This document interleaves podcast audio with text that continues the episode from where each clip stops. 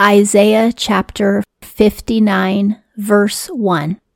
Lo, the hand of Jehovah hath not been shortened from saving, nor heavy his ear from hearing. God hears everything we say, and his right arm is strong and it's long. That means that he can do whatever he wants. And his right arm is his son.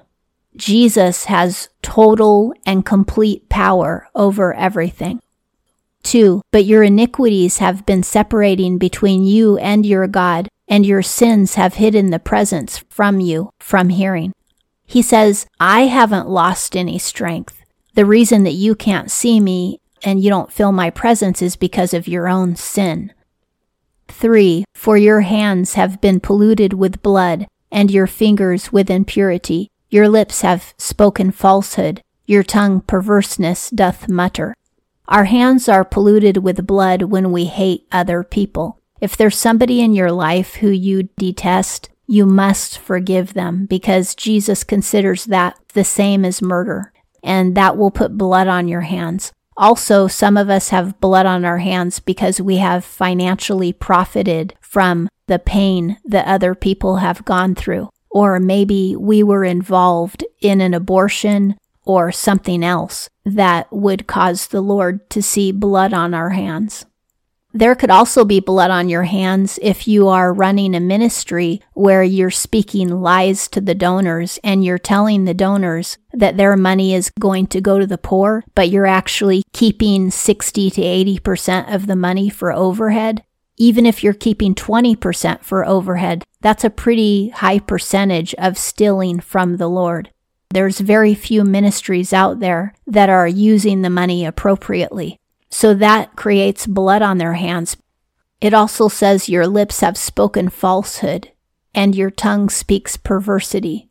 Anytime we say something about God that isn't true, it is false and perverse. And there's a lot of sayings in churches about God that are not true.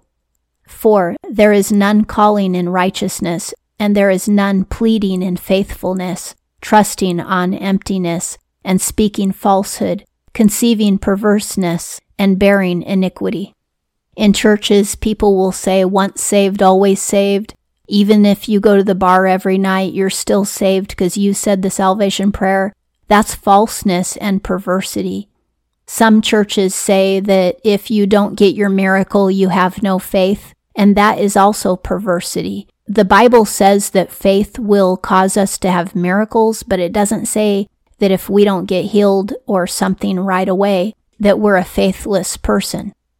5. Eggs of a viper they have hatched, and webs of a spider they weave. Whoso is eating their eggs doth die, and the crushed hath a viper.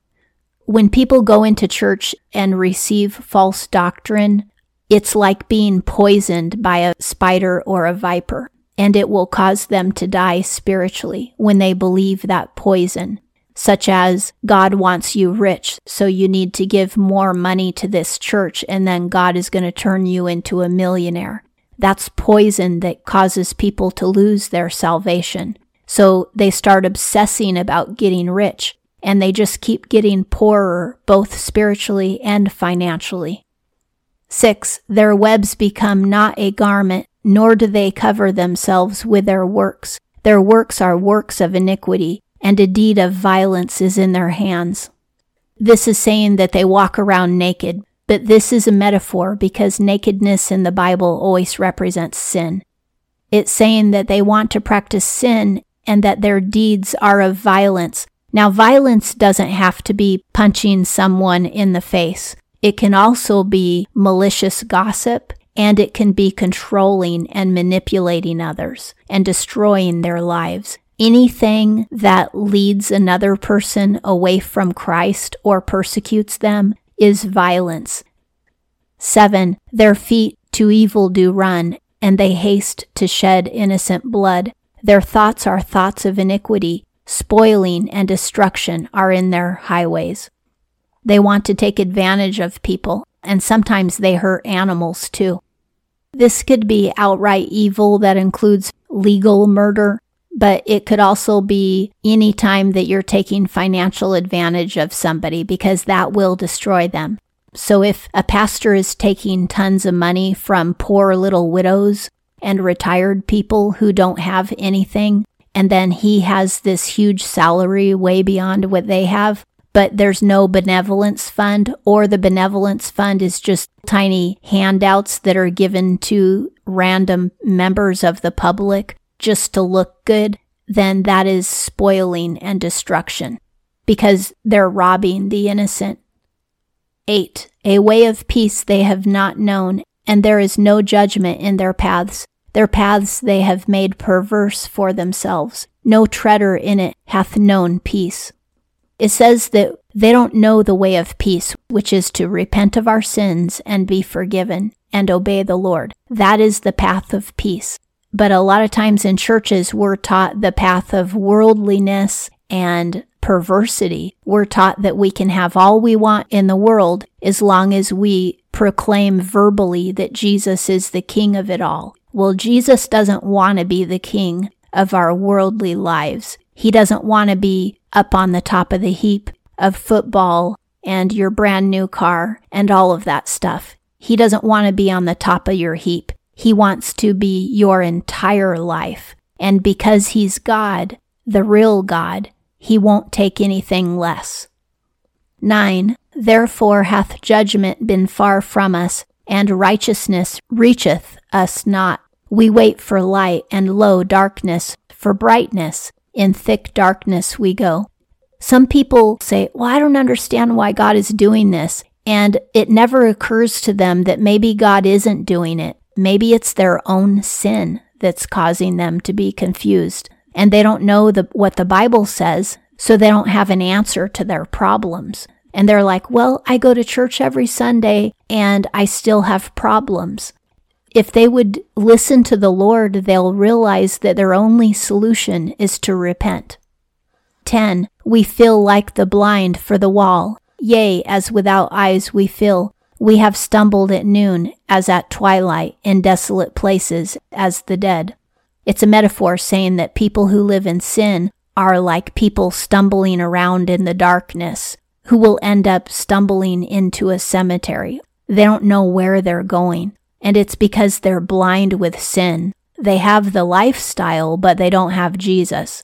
Oh, we signed up for the next program that the pastor wants us to go to, and we don't know why Jesus never talks to us.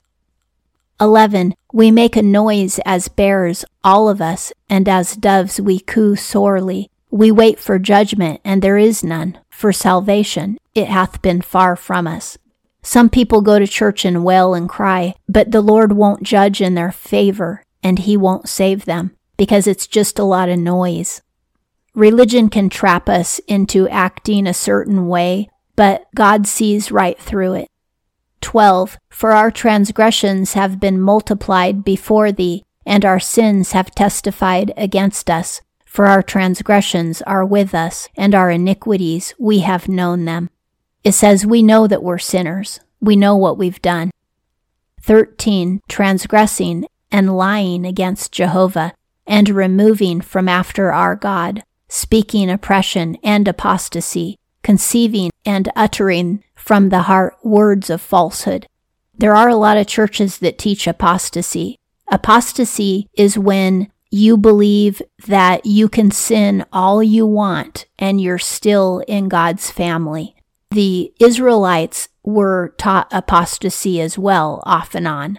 Their priests would tell them, Oh, you're children of God, you're Israelites, you're definitely going to heaven. You can have idol worship if you want to. And there are churches today that say you can do porn, you can go to the bar. We don't want to hear about it, but you're saved because Jesus died for your future sins and you're a Christian. And that's apostasy. They're telling people that they can sin and still be in God's family, which isn't true. 14. And removed backward is judgment, and righteousness afar off standeth. For truth hath been feeble in the street, and straightforwardness is not able to enter. And I've been in church lots of times where pastors were encouraging people to watch the Super Bowl, knowing that the commercials on the Super Bowl are a sin to look at, because the Bible says not to look on anything that's unclean.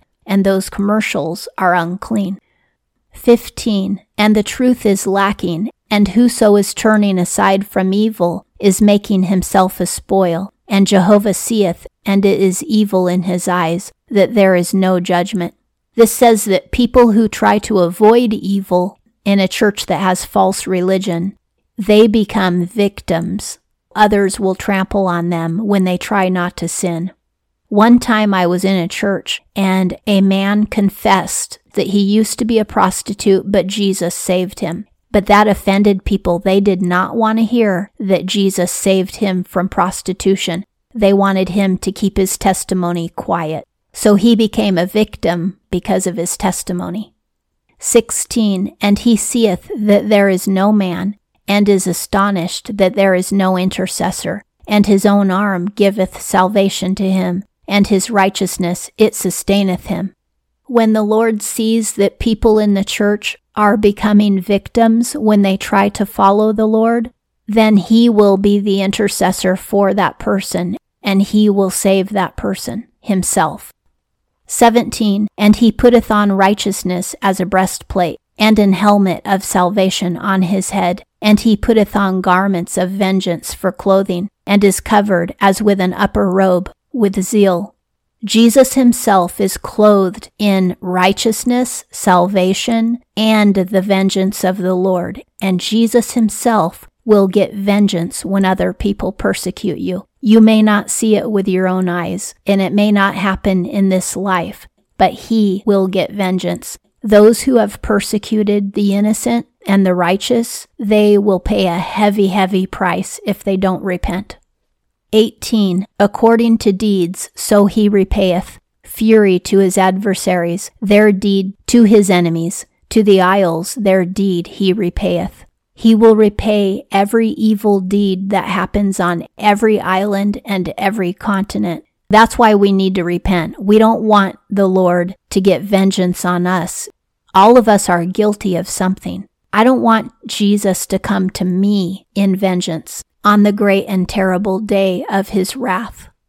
19. And they fear from the west the name of Jehovah, and from the rising of the sun his honor. When come in as a flood doth an adversary, the Spirit of Jehovah hath raised an ensign against him. An ensign is a battle flag. I wonder what's on Jesus' battle flag. It's probably the cross and probably the crown of thorns and probably the colors blue and white for righteousness and holiness, and maybe also the color red for his blood, and the color purple for his royalty, and the color gold for his kingliness. But that flag he raises against his enemies. And people know about him from the United States all the way around the world to China. That's what it meant by the rising of the sun and the west which is exactly what we call China and the United States today. 20. And come to Zion hath a Redeemer, even to captives of transgression, in Jacob, an affirmation of Jehovah. Whenever it says an affirmation of Jehovah, that means the Lord is confirming his word. We know everything he says is true. But when he says he's confirming it, that means it will certainly happen and he won't change his mind. Sometimes he changes his mind if we repent, but whenever he says an affirmation, that means even if we do repent, he's still going to do what he said he's going to do. The Redeemer will come to Zion, that is Jesus, during the millennial reign. He will come to the captives of sin, and he will set them free. 21. And I, this is my covenant with them, said Jehovah, my spirit that is on thee, and my words that I have put in thy mouth. Depart not from thy mouth, and from the mouth of thy seed, and from the mouth of thy seed's seed, said Jehovah, from henceforth unto the age. The Lord says that he has a covenant with all who obey him, and their seed, meaning their generations, will continue speaking the words of the Lord that he has put in the first generation's mouth so if you are speaking the true word of God, your generations will do the same. And that concludes Isaiah chapter 59.